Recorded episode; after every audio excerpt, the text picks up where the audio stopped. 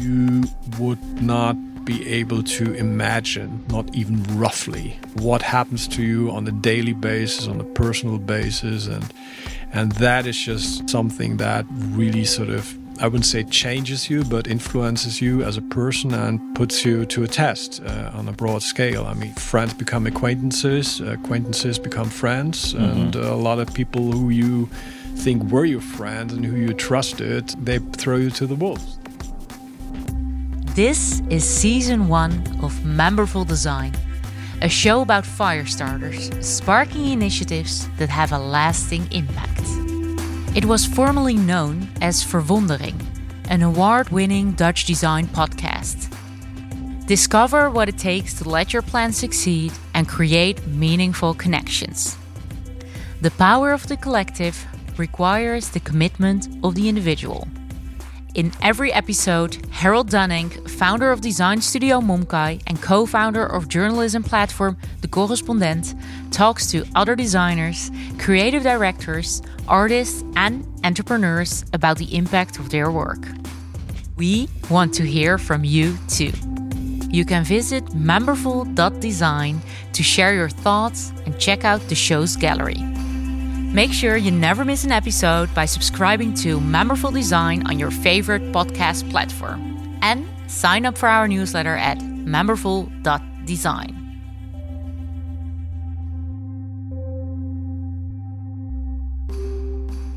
To me, a book is the perfect gift. It contains a whole world in just a few pages. It allows you to travel without moving a single foot. It lets you see into the distance while putting in context what you're looking at. And it invites you to meet wonderful characters, letting you inside their communities. I've been collecting books ever since high school. My home and my office are filled with rows and rows of novels and design books. For me, one creative publisher stands out Gestalten. 22 years ago, I bought my very first book from them, Narita Inspected, a view on Japanese graphic design introduced me to the scene and inspired me with unexpected work. Above all, it allowed me to identify with a community far from home. Walk into any great bookstore from London to LA and Paris to Tokyo, and you will find Gestalten there front and center. They've been global tastemakers since 1995. Today, we're in Berlin visiting the Gestalten headquarters to talk to founder and CEO Robert Klanten. What sets Robert and his crew apart is that they themselves dream up themes and books. In house, they spot what drives a community, finding the experts within these collectives, and spotlighting the aesthetics that let it stand out. From early days and famous designers like Charles and Ray Eames and Erik Spiekermann, Gestalten now puts its lens on intimate cultures, inspiring people, and incredible art everywhere. They document movements in visual culture, architecture, fashion, travel, or simply a spoonful of sun, highlighting Mediterranean cooking. For close to three decades, this publishing house has been at the top of its game. Over 40 team members create over 40 titles per year for, on average, 40 euros per book. I myself have collected over 40 of their books over the years. Learn how you too can write your own story and have this kind of lasting impact. Robert, thanks for having Momkai here at your beautiful office in Berlin. Oh, thanks for having me on your show. I can imagine with, with so many topics to choose from, your, your job is not so much what to make, but what not to make. Exactly. The complicated part is not the doing, it's the not doing. yeah. So how, how does the process look like? How do you choose what should in eventually be a book? I think it may take really long to maybe explain in detail what what the factors are but i think on the one side we have an enormous input uh, coming in through personal contacts coming in through the internet sort of uh, going to exhibitions and, and all sort of things so i think there's just a plethora of, of, of, of possible content at our hands mm-hmm. At the same time, we will always have to think about what is it that could work as a, as a book, as a publication. So at the end of the day, it's not about what I personally like or don't like. It's about what we think Gestalten can publish and sell to an audience. Mm-hmm. So that is really a process that really evolves over time, and there's a lot of craftsmanship involved in that.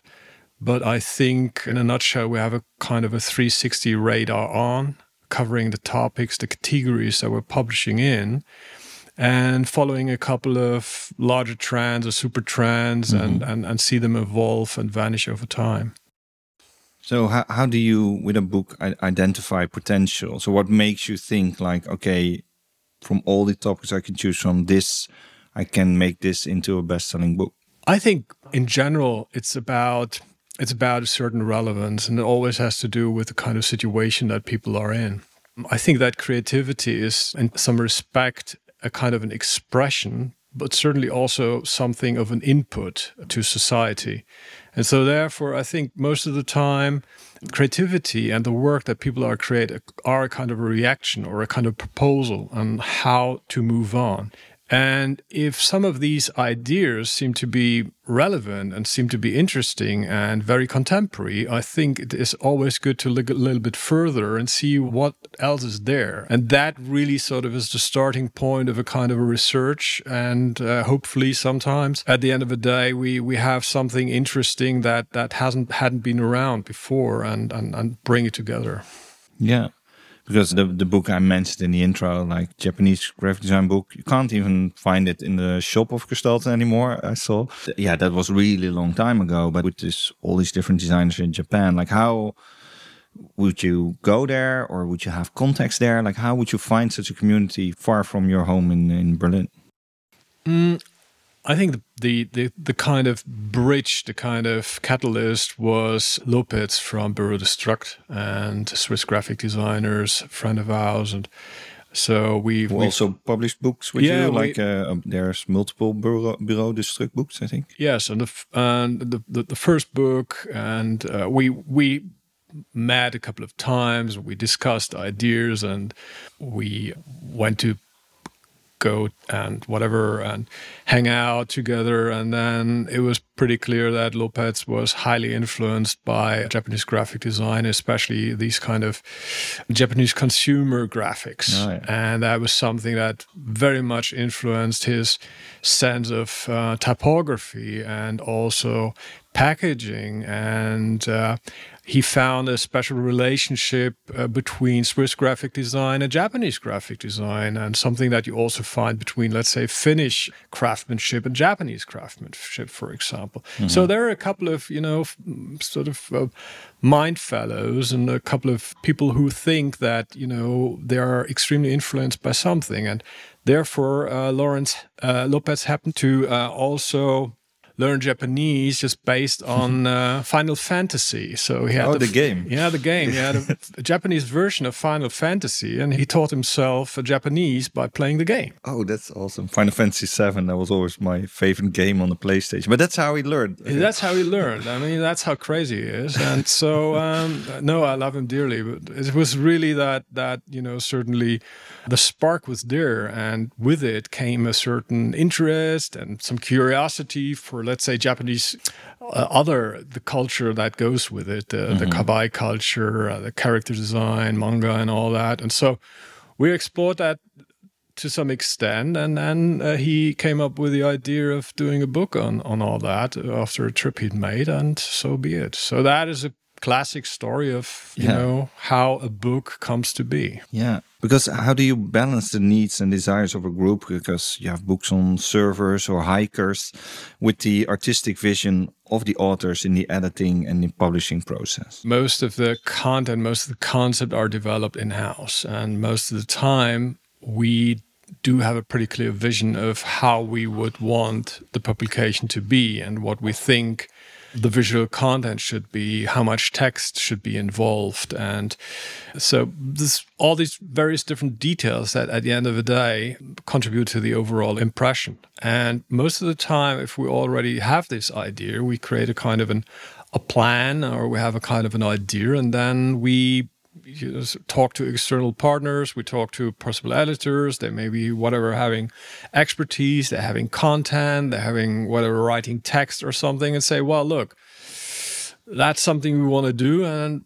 would you want to be part of that and don't be afraid you've never done a book before but you know it's um, it's not that complicated and we we we do the things we're good at and uh, hopefully you do the things you're good at but did it ever um, uh, backlash like some someone felt misrepresented Certainly, I think uh, we had a we had a very famous backlash. Uh, there were two two guys doing a book on tags and graffiti and uh, writing and all that and calligraphy, and they had a big fallout in the making of the book. At the end of the day, we had two books, and uh, we had an. Oh, they had a fallout together. Like, yeah, they had a uh, fallout together, and then uh, you know it was like it was the weirdest thing that we had two books, and then they wanted to what as everyone wanted to print their book and so that was a big of a bit of a backlash. But in general, how, how did you approach it? And did you print two books, or did you print none? No, we we we we we had it we had it pretty clear that you know uh, we only had to print one book, and you know that is uh, how it worked, and there wasn't much of a fallout afterwards. But this is amongst the creators. But did you also get like from from people that you presented in the book?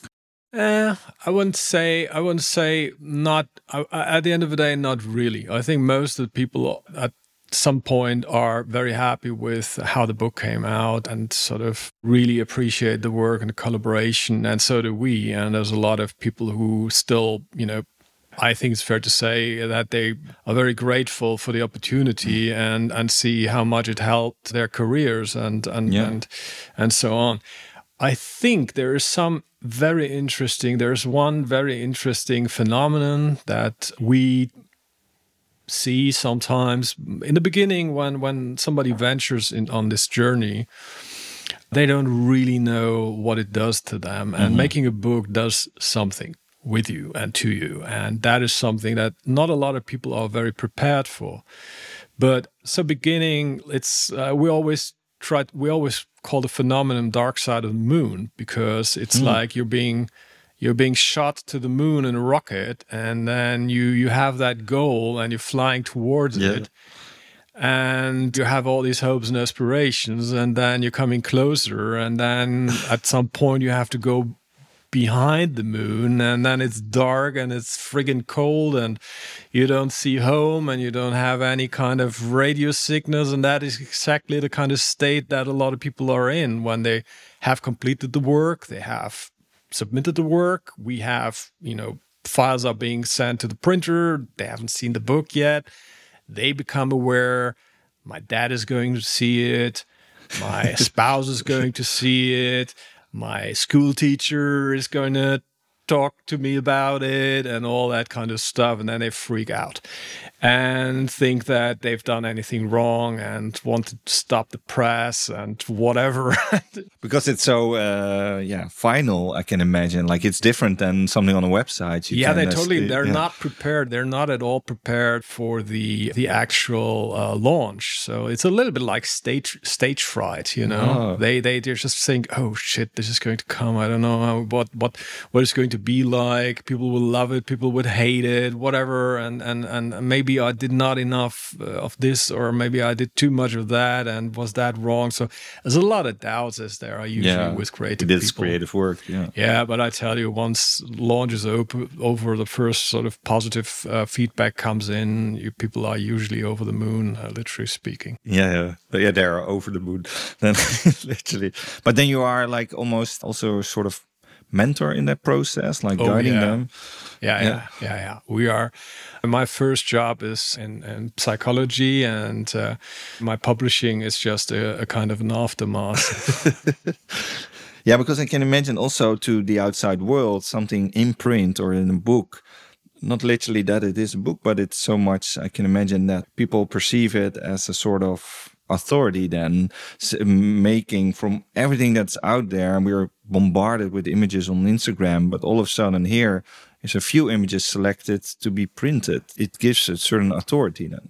Absolutely. And i think this is something that is more true than than it has been before. I think with everything that surrounds us there's a different appreciation for things that are actually tactile and things mm-hmm. that cannot be just simply copied and pasted. And people are to some extent aware of how much work and and how much diligence had to go into this process and and That's why they cost money because mm. actually it's a lot of work and it's not just the paper, it's really all the various different checks and balances and everything that has to be done editorially to really make it work. And this process ensures a, a very condensed experience. And this is something which people to some extent appreciate I, mm-hmm. I, do think that you know social media does have its moments and all that. That's mm-hmm. totally clear. But I think not all kind of people are very much aware that there is a special importance about printed media, about a book, a publication. It has some relevance, and there's a very different approach to that. And that does not only apply, or this appreciation doesn't only apply to whatever elderly people. It seems that especially mm-hmm. younger people are very much aware of how much this is different from social media. Yeah. Yeah, because I, I can imagine like when I first was buying books from Gestalten or from Taschen or from any other then it was also to get an abundance of images or abundance of designs to get inspired by, which then later became like Behance and Pinterest and that kind of reasoning went. But I also noticed like just having something in print. I love hiking, for instance. So to read something like Wanderlust and and dive into something like that, I take a moment to not be on a screen.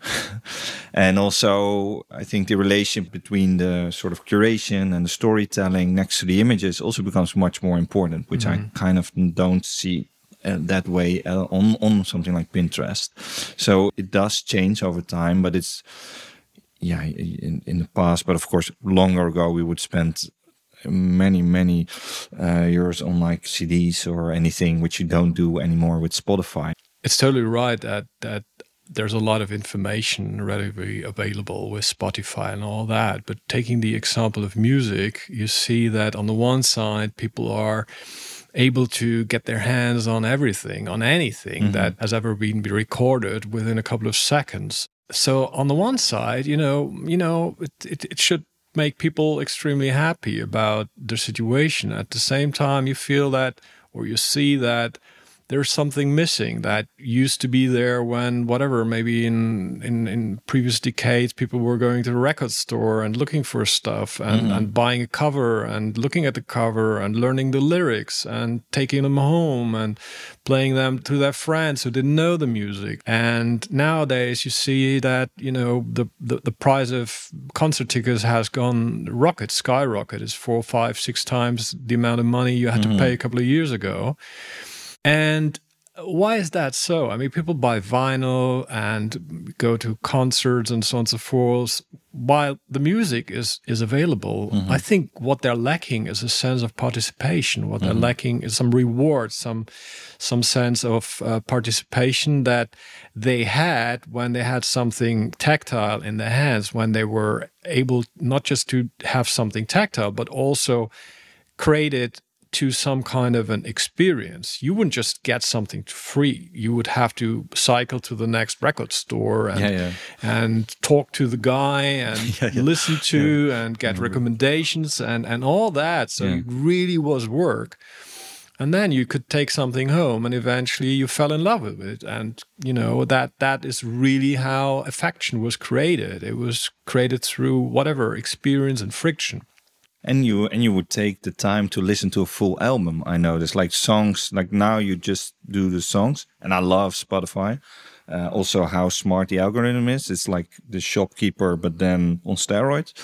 But still like you from an artist certain songs you have to grow into but you you would take the time because you bought like those 12 songs. Exactly and we all i think uh, we're not we're not analog taliban or anything. Mm-hmm. i mean we all we all embrace and love uh, the opportunities and and the convenience. At the same time you know there is something missing here and there and that's that's that's relevance. And i think with uh, digital material or with generally with with with uh, sort of um, things going digital the more th- something can be copied and pasted the more there is a kind of a new sense of experience or curiosity mm. for those things that cannot be copied and pasted, whether that is just spatial experiences, exhibitions, when it's fragrances, something that that just you cannot simply put through a wire like mm-hmm. that, or as of yet. So that is just something that that really has grown in relevance and importance, and that is something where not just people but also brands and and and, and communities uh, are very much looking for different ways to create relevance around yeah. these experiences.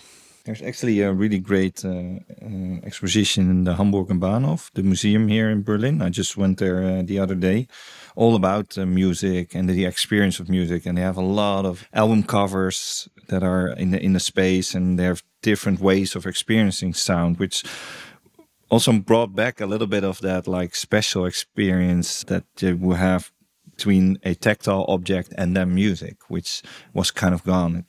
I think it's still on for a few months. So we will put this and anything that you mentioned also into the gallery on uh, memberful.design. So we can find every every kind of book. One, of uh, one of the first books, or the first book that you actually printed, was Localizer on like the techno scene in Berlin. And I noticed like in the bottom left corner, in very small type, it said "No deals, no sponsors." Why was this so important to you as a group back then? Because you were multiple co-founders back then, right? It was extremely uh, important because that book was created pretty much on on a, a kind of brink of time, and uh, before you would have this very very much community driven scene, techno house. You'd have uh, uh, labels, uh, a lot of work of love, a lot of uh, DJs, and not making much money there and all that. And you know, afterwards, a lot of money came in. And it was about to happen. There was cigarette companies that that mm. would want to have a stake in the community. A lot of advertising have seen this to be interesting, and so therefore, a lot of people lost their virginity around that time mm. and and thought well that's an interesting money train over there why don't i jump it you mm. know and so we want to make it clear that we felt 100% true to the community and obliged to just not have anything you know in the book that wasn't 100% editorially driven but driven by some thought of advertising. Yeah, yeah. that was important to us and that obviously also resonated with the community. Because it's also it was actually first made for like the techno scene community right? But it actually became much more appreciated by another community designers world around. Yeah.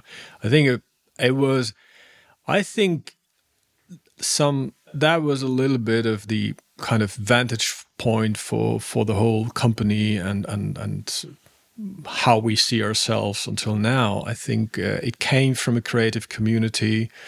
We we got to know a lot of people who were in the business who were doing graphic designs, for example, Designers Republic, mm-hmm. Warp Records uh, designers, or R&S, or uh, any kind of other great creators um, who we met and who we talked to and who were happy. and We were very happy for them to to provide and entrust their work with us. Because and that book was crowdsourced. I it was. Think, right? It was more like we we did a kind of a public call, another public call, where we said, "Okay, you're doing great work, and and do you want to be in the book?" And yeah. and and we would like to have two pages on you and you tell us what you want to do and then we see what we're going to do about it. And it, eh, most of the guys really were highly professional and engaged and and and enthusiastic about it. And so they they sent us the work and then we added some some some more general thoughts on on the whole subject. And then it was more a kind of a compilation representation of a community. And uh, a creative community. Yeah. And certainly, I mean, based on this experience, we, we, we certainly thought that yeah, now well, uh, all the people you know who who would go to to the clubs and and and and follow that kind of music would now go and and buy the book like crazy and.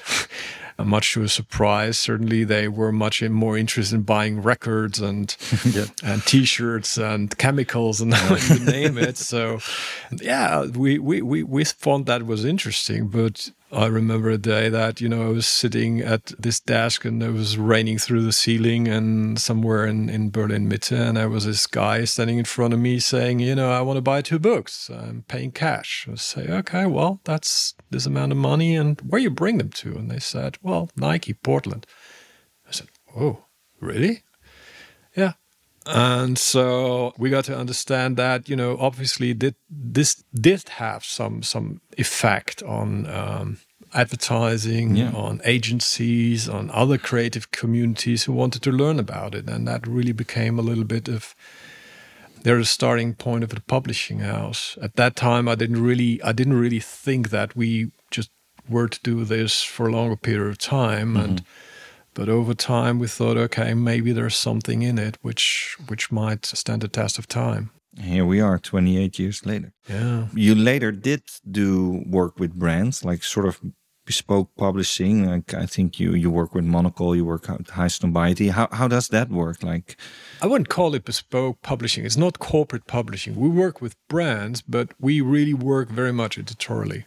I want to give you an example, and maybe it's just represents the how sometimes we we we get to start these things. And uh, we worked with Dalton Maag on a book about a font and a couple, a series of fonts that they created and they were used f- for Nokia.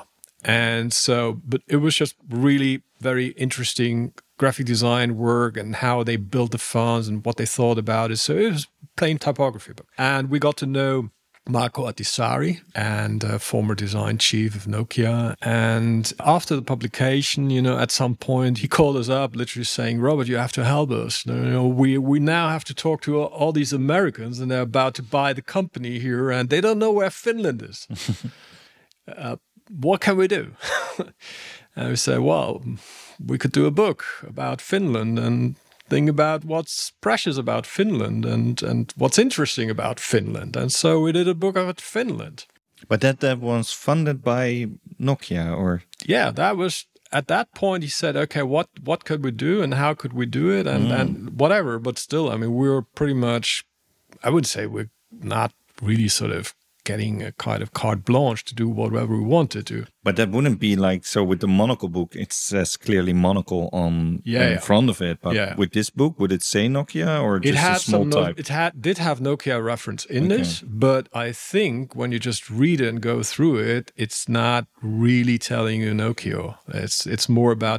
And I'll tell you what what we found out. I mean, we found out that the Finns are really good with everything on everything that requires a helmet.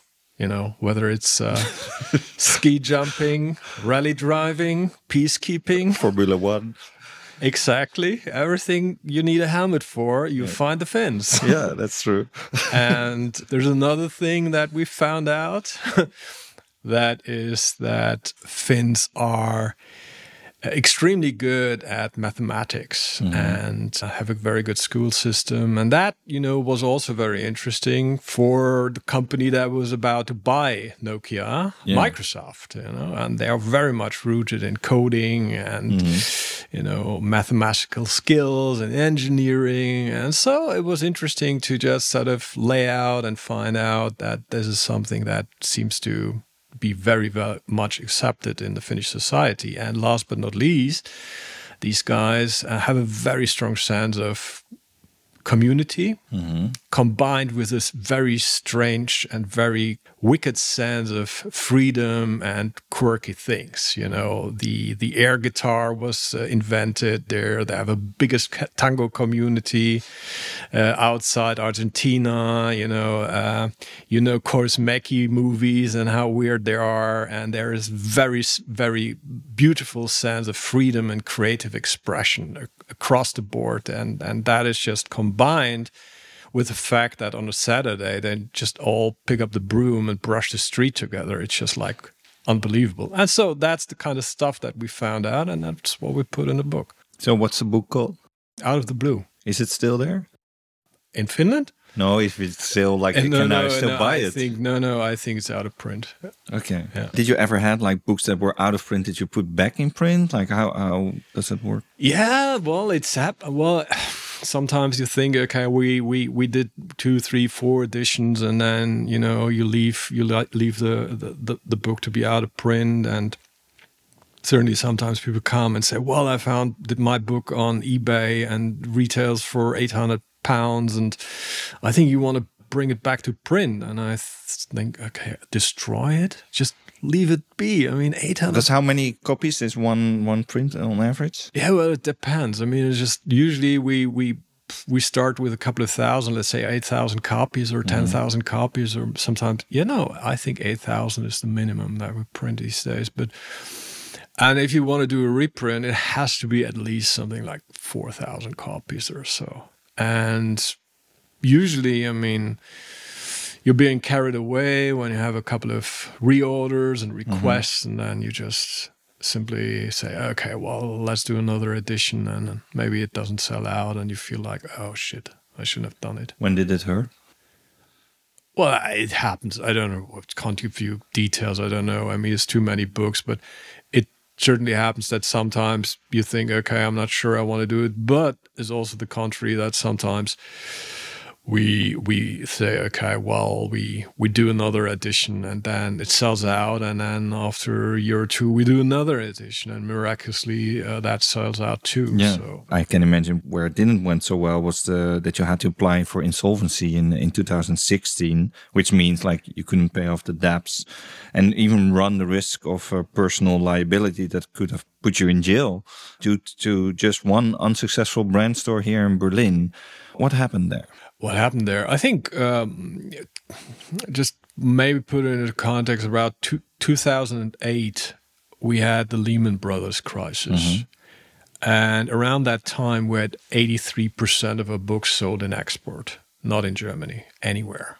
And we had no idea whether that would just go on forever or just whatever going to happen. But Lehman Brothers was really very tough, and so it was just a huge crisis for us. So we thought, okay, what can we do? What was the drop then, like percentage wise? Well, I think at the beginning it was like you know drop wise, we might whatever look at 20, 30 percent of turnover that you lost. That we lost, yeah. and and certainly also a lot of you know whatever unpaid bills and all that. So it was not not funny at all, but it because roughly I think one third of your you uh, sell here in Germany and and nowadays nowadays nowadays back in the day it was like maybe below below 20% 17% mm-hmm. or something like that so it was not something that we really care too much about we still treat you know German editions as almost as foreign language editions. So first language is always English, and from the start, I think, right? Like all the books are English. Yeah, mm. exactly. And so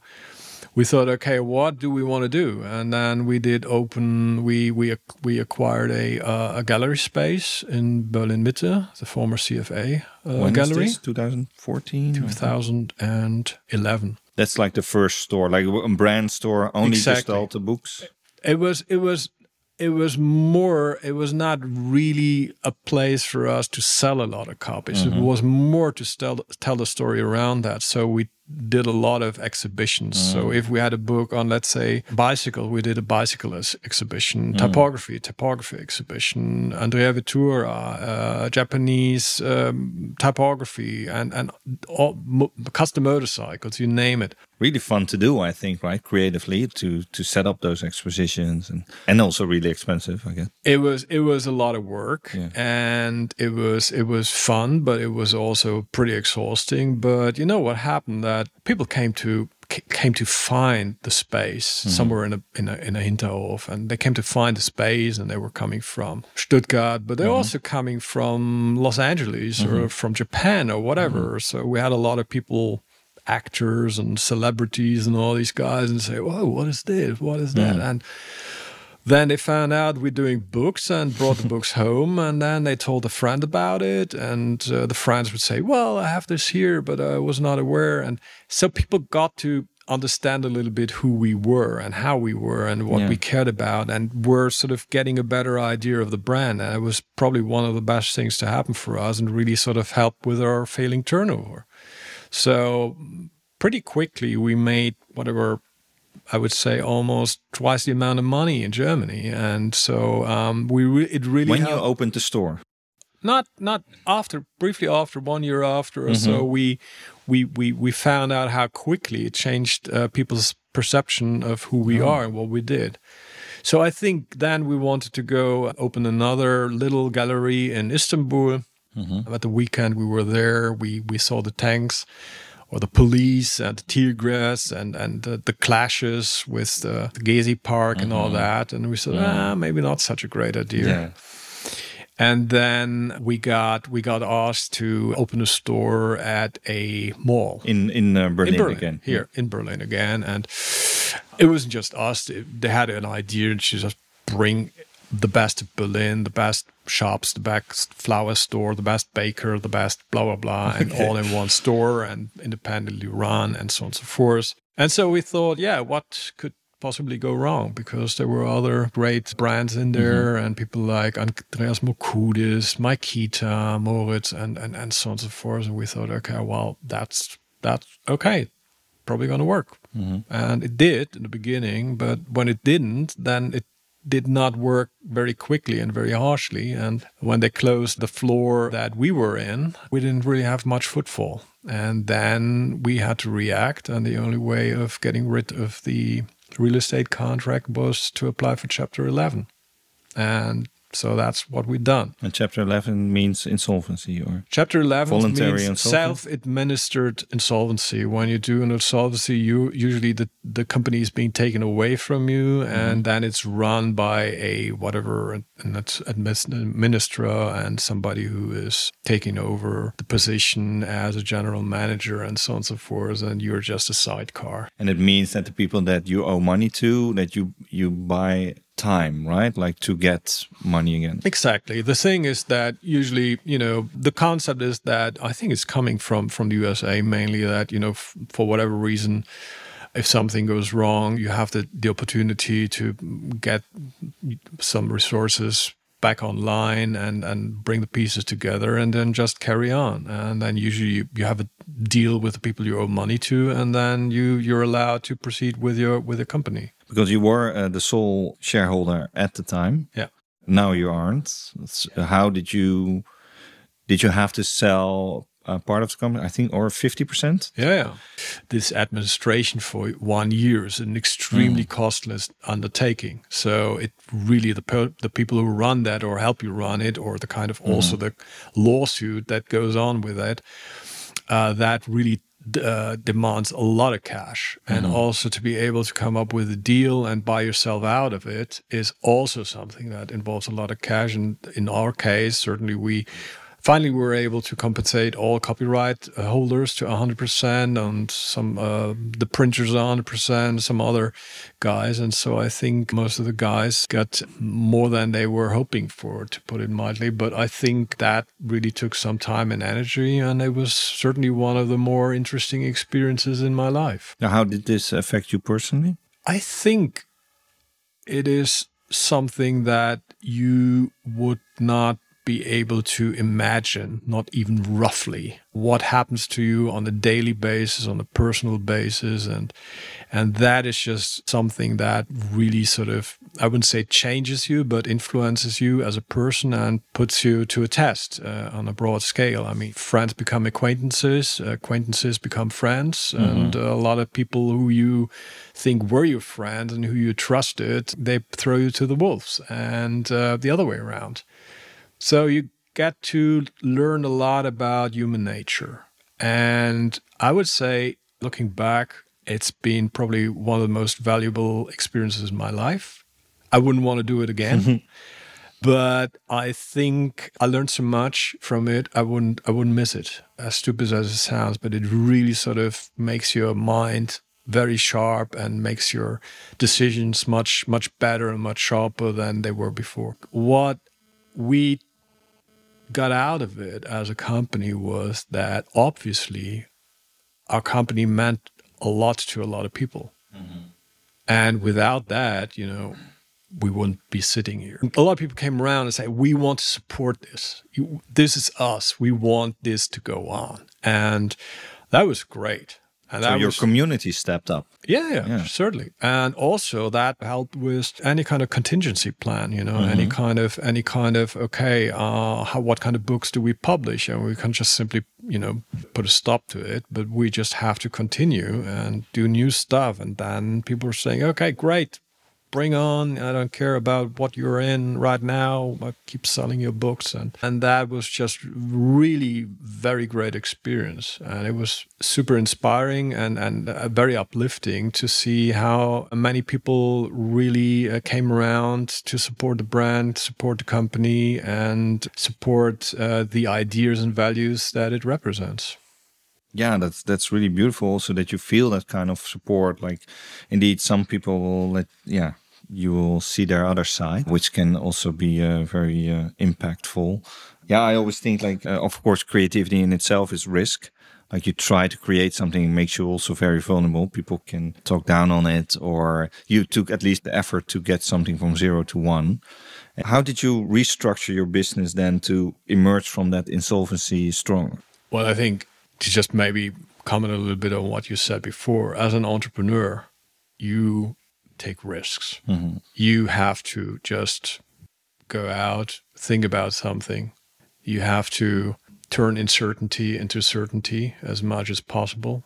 You try to evaluate the opportunities, try to be realistic about the possible success, the possible outcome, and what might go wrong if if, if things go wrong. Mm-hmm.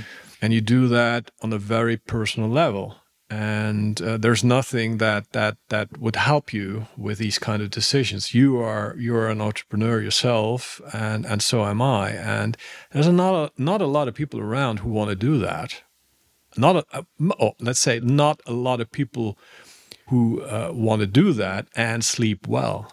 Yeah, it's a lot of dark side of the moon where you're where you spend time not knowing how it will look on the other side. Exactly. And there's no, there is usually with most of the people, uh, there is no plan B. There is just, it, this is it. And you have to give it all. And I think that is something which, which I also, al always admired about uh, America because there's a much greater sense of entrepreneurship. You know, just you try something, you give it all and you, you get, get it to work and then eventually works. And that's certainly why why there's a sense of uh, there's a sense of freedom on the Yeah. one side and at the same time there's also a greater uh, sense and appreciation of reward Yeah.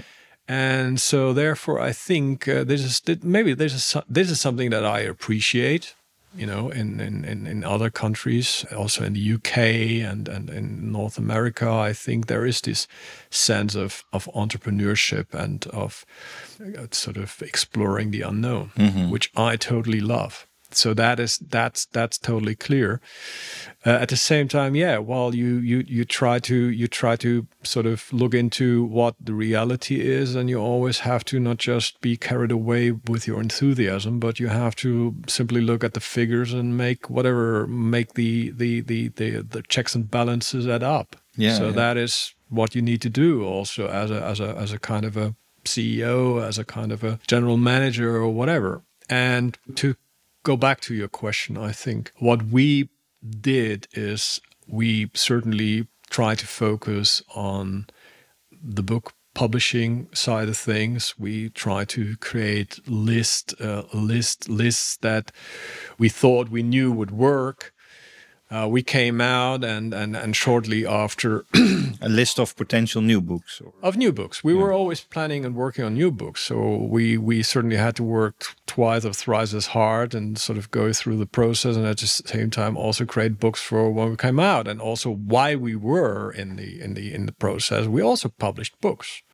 because I can imagine, like you say, from America, with, with, with have many American clients, and I always really like that when something is going well for you, they just say good for you. Like they're not like, they, they also can celebrate success, but they also can appreciate failure. It's not like, oh, you flew too high, you're kind of Icarus, and this is your do do. But you, it's not bad to like, also how you talk about the what happened in 2016 with the with the insolvency It's not like yeah there's no it's it's a life lesson it's something you can learn from and you can make your business stronger from i can imagine what can be hard is that you were always in full control of the business, and all of a sudden, as a captain, you had to give the steering wheel to someone else, let them steer the ship.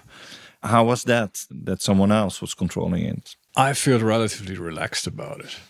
Uh, because at the end of the day, I mean, what I do, there's not a lot of people who can do what I do. So, uh, what whoever was driving the ship was depending on me. So, you know, if even if they're at the steering wheel, you know, I'm the pilot. You know, I know, I know the currents, I know the rocks, and I know when it's going to crash. So, if they don't want to sink the boat, they have to talk to me.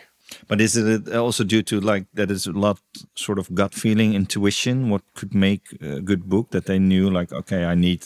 Uh, well, I, I think it wasn't that wasn't uh, any kind of area where that interfere a lot. I think um, it was it was i mean that's something where they totally trusted what we wanted to do. It was more about the kind of legal processes and uh, the kind of cash management and the kind of assigning resources to some things and so on and so forth. That that was more the kind of decision making but it was more a conversation that it was confrontational i say.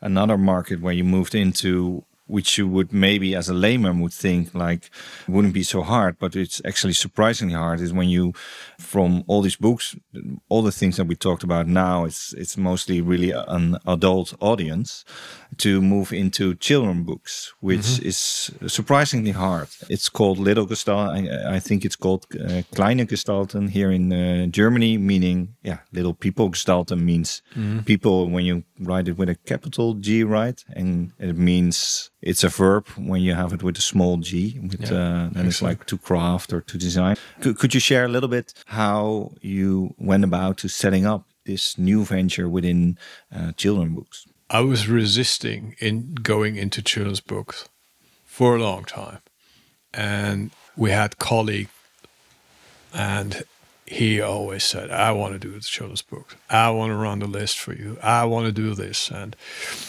we had a couple of guys we've done books with, and and and they become uh, start Chris Houghton or um, some other guys who really sort of went to went to become superstars, and we know them from they were from since they were puppies and illustrators and graphic designers. So the, these are illustrators you mentioned now. Mm-hmm.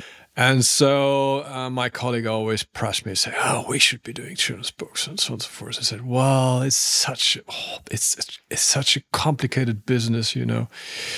It's illustrated books, but it's a very different business. What makes it so different? Because first of all, you have to you have different buyers. You know, when we do our books, when we do illustrated books for an adult audience, usually the buyers know us. They know what we do. They know what we stand for, and and uh, children's books is a different buyer. And is a buyer then someone from like a big bookstore, bookstore, okay. bookstore chain or whatever. Somebody and the websites like it's same or does it work differently? Mm, website no, I think if, if you buy for a bigger chain or if you buy for for a shop or buy for a small shop, you know, then you're responsible for whatever's on the shelf. And uh, children's book market is a crowded place. Not to say it's a bloody bloody nose territory, but it is. So therefore, what you have to do is you have to push some other guys off the shelf and compete about the exposure. And that is something that you have to try to do. And so we we we we always print in, in, in, Europe most of the time in Germany or in the Netherlands or in, in Italy and, and, and Belgium. And that's not too cheap. And some of the some of the competitors they print in China. So why do you print in Europe then? We print in Europe for a couple of reasons. Since 2001, we only print on a paper that is uh, forest stewardship managed. So it's always controlled. So we make sure that there's no rainforest or any mm-hmm. kind of protected timber in, in, in our books, period.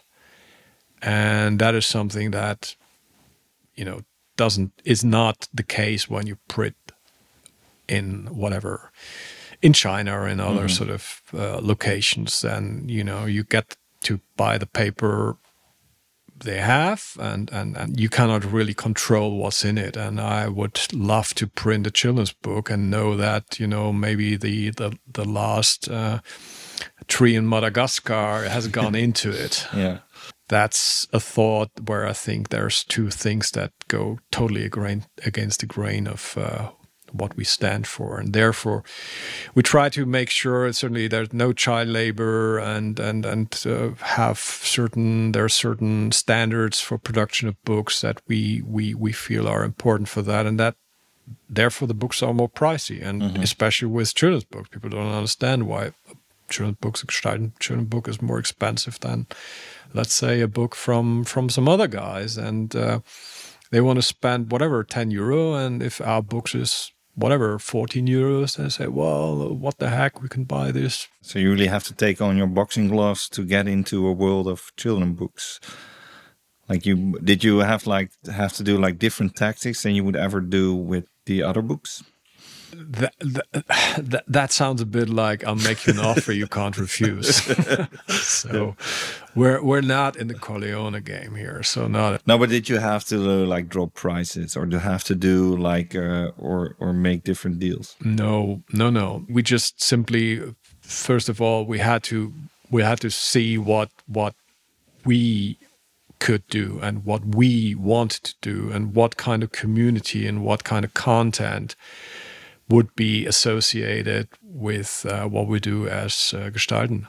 And so therefore we we we found out that there's a certain age range and we found out there's a certain there are a couple of topics that that we feel will will uh, arouse curiosity within with his children and maybe among parents too and uh, so we did books on whatever the world of whales or exploring the world and and getting to understand weather or economics or mathematics in a, in a different way. And and robberies. Robberies but also we did we did a book on death, you know, and a children's book on death uh, is is is you know probably not something that you know a lot of people would jump on, but we were extremely successful with it and try to explain how how important to see death as a as a kind of a companion uh, of life. Without death, there is no life, and it's really meaningful in a way to yeah to let children know how to talk about loss. Yeah, but also maybe you know, in the case of loss, if if a parent uh, or a, sibling or grandparents or somebody they love uh, just passed away, uh, it it may be starting a conversation mm-hmm. and help them sort of get over their grief and and uh, sort of come to terms with the situation sooner or later. And I think that is exactly what we're trying to do. We're trying to help people. We're trying to help parents or kids to be curious about things and and and and get started with uh, something that may be a, a love affair uh, from then on. I can also imagine that with the children books, you maybe also had to change strategy in a way that localization all of a sudden becomes more important because I can imagine with your child, I'm not going to talk English with, with, my daughter that much. I did buy a German uh, book because my mother is German, so I bought uh, So klingt das ABC, so I can talk a little bit of German with my daughter, like just just uh, that she can understand where her grandmother is from. But mostly, you want to have it in your own, uh, yeah, yeah, your native totally. language. Yeah, totally. And I think uh, maybe to to second that, I mean, certainly also you you have to make sure that you know if you use American spelling, then you know mm-hmm. you you you'll find it hard to to sell the book in the UK. You know, all the elementary school teachers freak out if there's a U missing in color. Mm-hmm. And, and all that kind of thing. So I think uh, localization definitely is important. But still, I mean, we're we're doing quite quite well in the United States and the UK and, and Germany, Switzerland, Austria, German speaking countries, and uh, even do some licenses or do quite a bit of licenses uh, to Korea and China and, and all these places. And they, they do beautiful versions of uh, of our books in local languages. What, what does a license mean? Then then you give a certain they have a license to do, but they also control then how the text appears in that. To some extent. I think basically they have to they have to stick to the overall look and feel of the publication and they they would have to translate the text meaningfully and and and uh, just editorially treat the book as if uh, we'd done it, uh, including the cover. That certainly is something that you know we feel strongly about, and um, uh, uh, to some extent, it's it's it's something that you know we we cannot really control to detail before we grant a license. You know, Korean books uh, looks very different. But why, uh, from someone that is not into that world, like, is it? Why would you not translate it yourself? Or what is the reason between a license and a, what's the difference there? Yeah, good question. Um, the reason is that with children's books and with some other books, you do not really have the kind of grip on the market that a local publisher would have. Even applies for places like France or so. When you want to make sure that a children's book is being sold, whatever, in any other bookstore and not just whatever, you you have to have a partner who has uh, some cloud, some track record, maybe does children's books uh, themselves to some extent, and they be able to put it in the right accounts and make it sell. That's what they want to do. And They know local sellers then maybe. yeah, so- yeah, and they have their own reps, they have their own distribution, and they may cater to a couple of hundred, a thousand bookstores. While you would only be able to sell to the the the the bookstores that usually buy your English speaking mm-hmm. English language books, and that is totally different game. And did they ever surprise you? Like, did they change something to it uh, under license? Did something with a book where you thought like, oh, this actually inspires me for future books? No, that, that I think that's not really the case because most of the time the books look like our books. It's just whatever in Korean or so, just you, whatever. I guess, you can't read. Yeah, but also, I mean, something something interesting happens, especially with Korea. They tend to have smaller books, and uh, the books that we're doing, they're always asking to make them a little smaller, and we'd have them 25, 30 percent smaller. Wow, what's what's happening there? Uh, various reasons. One of them is that the shelves are not as big as they are here, so they wouldn't fit in the shelves. So your big story of uh, of Eames furniture couldn't really fit there. That's like a big, big. No, they probably turn it into a table or something. we we usually try to act a little bit more stupid than we actually are, and and and just open up and try to get as many as many people interested in a certain subject, as niche as as stupid as it might be, because they may come out and think, well, there's much much more to it than I uh, in, initially thought, and that is just a, a process where where I think you know most of the people who think that that they already are someone, they have stopped becoming someone, and that is a place where I don't want to be and where I don't want to want people to be. I want people to always be somehow on the move and and question things and and get to explore things and and and become a better person become a more interesting person become more compassionate and more involved in things and one of the best ways of doing that is have them read a book So you could say your main motivation is curiosity. absolutely A final question that I ask all my guests: Is there any design that you're most grateful for? any design no there is not one thing i like uh, i love the whole uh, body of work starting from art and craft over uh, jugendstil art deco uh, going to bauhaus and and and the the, the post-war optimism to let's say gandini and and even uh, Memphis and, and that sort of thing. So I think uh, everything, uh, all these various different ideas and currents have influenced me as much as Shaker culture or Japanese furniture or craftsmanship or Chinese furniture and uh, Japanese craftsmanship and all these side of things. So I think I'm always amazed by the the, the creativity and the the abundance of, of ideas and beauty that, that you can find once you start looking for it. It's a, it's a, it's a very fitting answer for someone that sees so many topics and choose from so many topics. I think you can imagine it's almost impossible for you to choose from the whole world of design. I, I wouldn't be able to pin, say whatever to pin pin this to a single thing. I, I wouldn't want to. No, that's totally cool. I love it. thank you so much, and thank you for for having us here uh, at your office in uh, Berlin. Thank you very much for having me. It was a pleasure talking to you. You.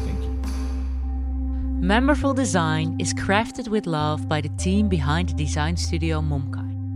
Over the past 20 years, we've put this knowledge into practice on projects from all over Europe, the US, and Japan. Are you looking for a fresh perspective? Then go to momkai.com and get in touch.